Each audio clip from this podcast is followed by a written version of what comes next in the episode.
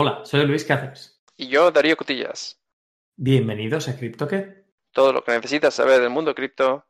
Para todos los públicos, accesible y comprensible. Hola Luis, ¿cómo estás? Muy bien, Darío, ¿y tú qué tal?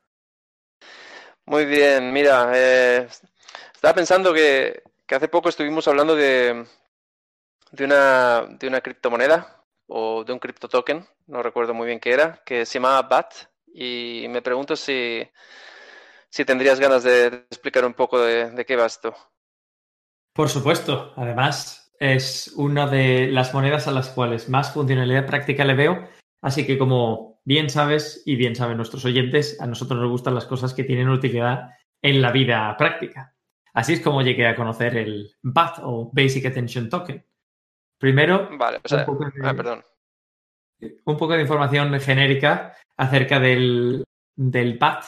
A partir de ahora lo llamaremos así, BAT, que es la moneda ranqueada o, digamos, en materia de capitalización, es el número 64 ahora mismo, ha llegado a estar el 45 en las listas y tiene un total de eh, capitalización de mercado de 2,1 mil millones de dólares, lo que viene a ser 2,1 billones en, en, el inglés conocido.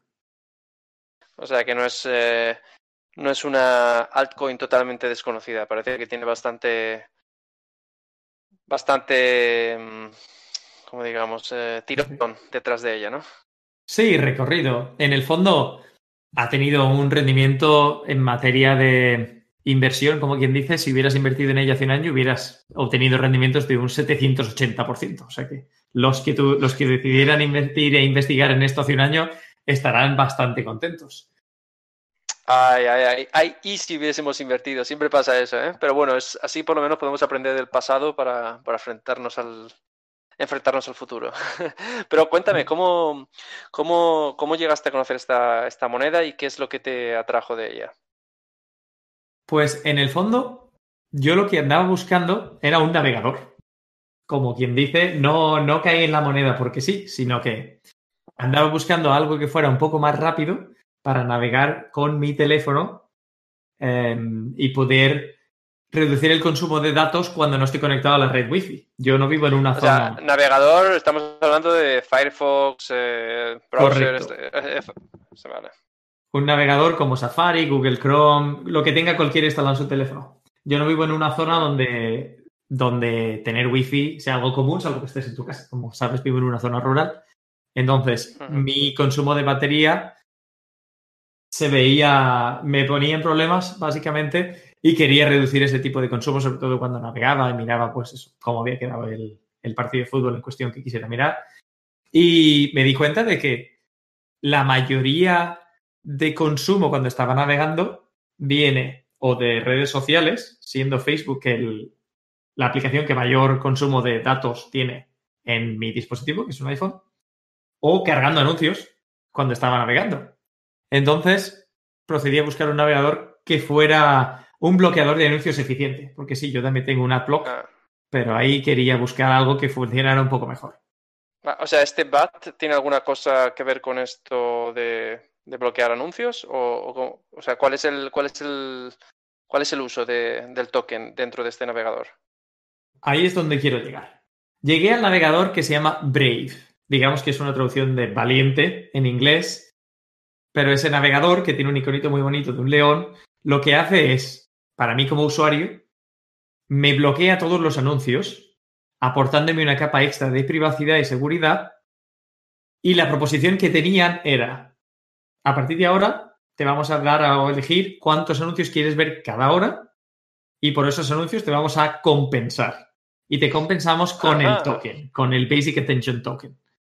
A mí en o realidad sea, es la como compensación... decir, eh, claro, o sea, es como si quieres, es como, como revertir, ¿no? En lugar de, de, dar eh, vía libre a todos los anunciantes a que exploten, digamos, eh, a, a que te exploten como posible, eh, posible carne de cañón para sus campañas publicitarias, eh, te dan a ti la posibilidad como usuario para, para elegir si quieres ser molestado o no y si eres molestado vas a recibir algo a cambio, ¿no? ¿Eso es, es más o menos eso?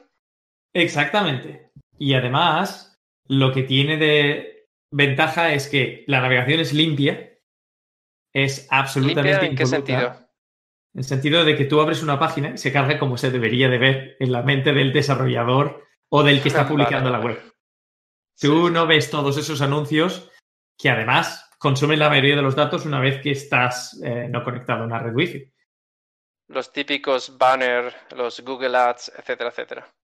Sí, pero luego no nos damos cuenta y estos típicos Google Ads, banner y demás tienen animaciones, tienen sonido y todo esto se carga. Hayas visto tú el anuncio o no, todo esto se carga y todo esto luego consume datos y gasta batería, que era lo que yo Ujú. quería evitar. En el fondo, Entiendo. lo que te compensan en materia de pad es una nimiedad. He estado viendo anuncios por un par de meses y a lo mejor llego a tener un 1,5 más. Y para, para poder tener un wallet necesitas 25 para habilitarlo. Y luego hay cuestiones acerca de si realmente los podré dejar o no. No he llegado hasta ese punto y creo que a la progresión actual tardaré. ¿Qué se puede hacer con estos BAT una vez los recibes? Una vez recibes el BAT, lo puede- es como cualquier otro token. Es un ERC20 basado en Ethereum, o sea que lo puedes intercambiar por lo que tú quieras, por Ethereum o si quieres por cualquier em, stablecoins, creo que se llaman, eh, monedas de estas equivalentes al dólar, pero en cripto. O sea que técnicamente lo puedes canjear. Y estos BAT son eh, solo para, digamos, el usuario que está accediendo al sitio web, eh, que son directamente pagados por el anunciante, es el navegador que los paga, el sitio web recibe algo de esto o cómo funciona. Esto tendría que visualizarlo bien con un triángulo, lo cual es divertido porque el token del PAD es un triángulo en un icono. Y el triángulo se compone de tres partes. Por, uno está, por un lado está el anunciante, que es el que realmente paga, el que dice, quiero que mis anuncios sean vistos por el público que es relevante para ver el anuncio. E imaginemos, en este caso, que comunican adulto, entre 20 y 30 años, con niños jóvenes, porque voy a vender carritos de bebé en este territorio que es donde sirvo. Ajá, o sea, el anunciante sí que tiene la opción de, de alguna forma, filtrar eh, el público objetivo al, al que el anuncio va dirigido. ¿Es así? Sí, lo que pasa es que el- en- como parte del triángulo, el usuario retiene toda su privacidad y nada sale de tu dispositivo. Simplemente es información que se computa cuando te están cargando la página y la magia del BAT, donde está el kit de la cuestión, es en reducir todos estos intermediarios que a la hora de la verdad existen y son cuantiosos en el mundo de los anunciantes y hacer que la relación entre el anunciante original, el que paga el anuncio, el publisher, el publicador de la página web en cuestión y el usuario sea básicamente entre los tres. El anunciante paga, el usuario es compensado por su atención y hay una serie de fórmulas matemáticas que emplean para medir cuánto tiempo has estado mirando el anuncio, etcétera, etcétera. Y luego el que publica la página web recibe el token también basado en la atención proporcionada por el usuario. Entiendo. Y, mm, y si yo tuviese una página web y quiero hacer uso de esto, eh, ¿sabes cómo funciona? ¿O es algo que tenemos que investigar? Es algo que personalmente no he hecho, así que creo que estaría interesante investigar si tenemos una página web, pero por lo que parece, puedes suscribirte para formar parte de la red BAT y poder mostrar este tipo de anuncios en tu web. De hecho, cuando visitas páginas y tienes el navegador Brave abierto, te dice también como usuario si quieres mandar eh, tips, propinas Mm, a los distintos publishers porque te gusta la página y quieres recompensar el contenido que hacen con BAT y luego te dicen si la página está suscrita o no. Entiendo entonces que, que un poco el, eh, el éxito de este proyecto, de que salga adelante o no, eh, irá un poco ligado a la adopción que tenga el navegador eh, Brave. ¿O hay planes de que este sistema o este BAT eh, se puede integrar en otros navegadores en base a plugins? ¿Es algo que, que se considera o es, o es todo en base ligado al, Brave? Por el momento lo que yo he visto es ligado al Brave, aunque no descartaría planes de integrarlo en otros navegadores. Pero de momento solo Brave y es Brave además el que tiene tu eh, monedero de BAT. O sea que la, la, mecánica de la operación sucede ahora mismo en el navegador en cuestión. Y en, función de qué variables eh, yo, usuario, navegando a través del Brave browser, recibiría BAT? ¿Es en base al tiempo que estoy en el navegador? ¿En base a la página web que visito? Eh, ¿En base al valor que tiene el BAT en el mercado en dólares eh, BAT? ¿O sabes algo de esto?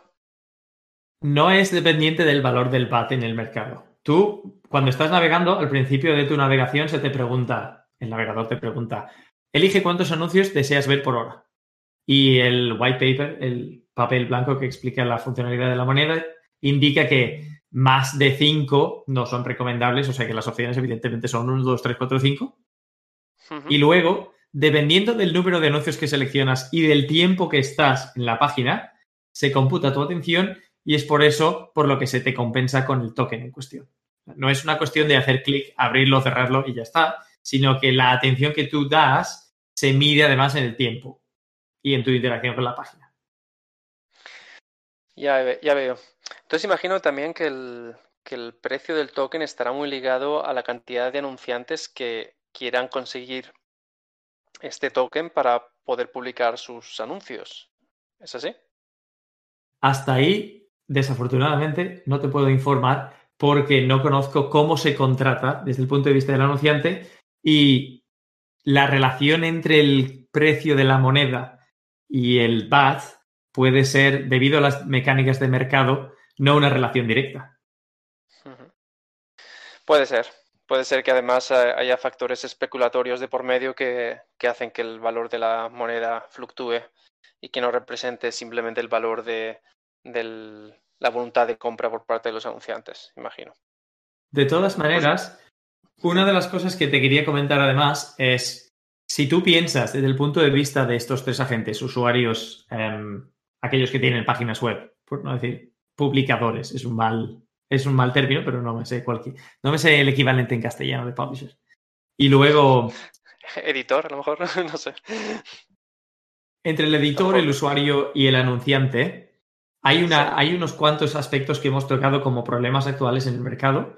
Hemos mencionado la privacidad, y es que la mayoría de usuarios, imagino que tú también sentirás lo mismo, sentimos que somos mercancía en la web en la medida en que vamos navegando y se utiliza nuestra información con otros navegadores sin nuestro consentimiento y sin saber exactamente para qué se está utilizando, cómo se está utilizando, quién la está monetizando. Solo sabemos que no somos nosotros.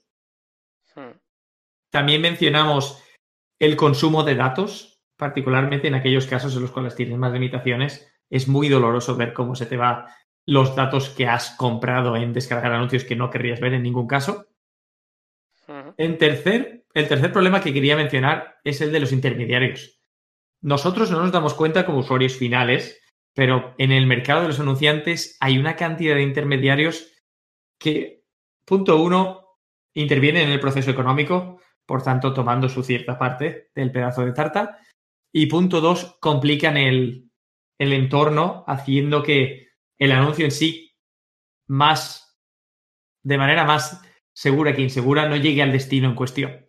Si pensamos, todos aquellos que trabajan en el sector sabrán los agregadores, las agencias, los de optimización creativa, los servidores de anuncios, verificación, privacidad, analíticas, intercambios de anuncios, los trackers que te cuentan el número de veces que el anuncio ha sido impreso y ha sido visto, las redes, incluso las, las redes sociales como Facebook, son parte de este ecosistema.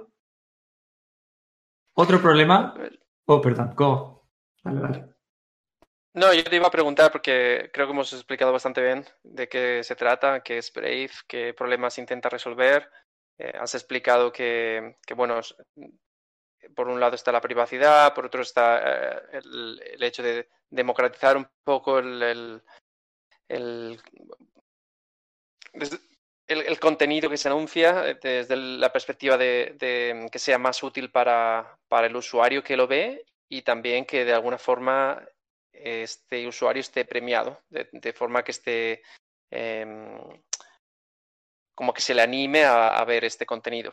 Pero yo lo que te iba a preguntar, ya si, si fuese desde un punto de vista puramente especulativo, digamos que yo estoy interesado en este proyecto, creo que tiene futuro y creo que el token eh, puede tener un, crecimiento de valor en los próximos años, ¿en qué plataformas o en qué exchange podría encontrar este token? Pues dado que el, el BAT ha estado circulando desde hace bastante tiempo, puede ser encontrado en los más conocidos, como Coinbase, Coinbase Pro, Binance, así como al ser un token ERC20 en cualquier lugar de intercambio de tokens de Ethereum se puede encontrar, como por ejemplo Uniswap. Lo único malo es, para todos aquellos que han estado expuestos a este tipo de situaciones, las transacciones cuando intercambias tokens de Ethereum tienen el coste del gas. Pero salvando eso, si lo haces en un intercambio, es limpio y en tanto en Binance como en Coinbase sin problema ninguno. Pues eh, muy bien, creo que creo que quizá esto, esto es la información que necesitábamos saber para, para entender un poquito más este, este token tan interesante. Y salvo que tengas algo que comentar al final, yo lo dejaría aquí y me despediría hasta el próximo episodio. Fenomenal. Pues muchas gracias, queridos oyentes. Nos vemos en el próximo.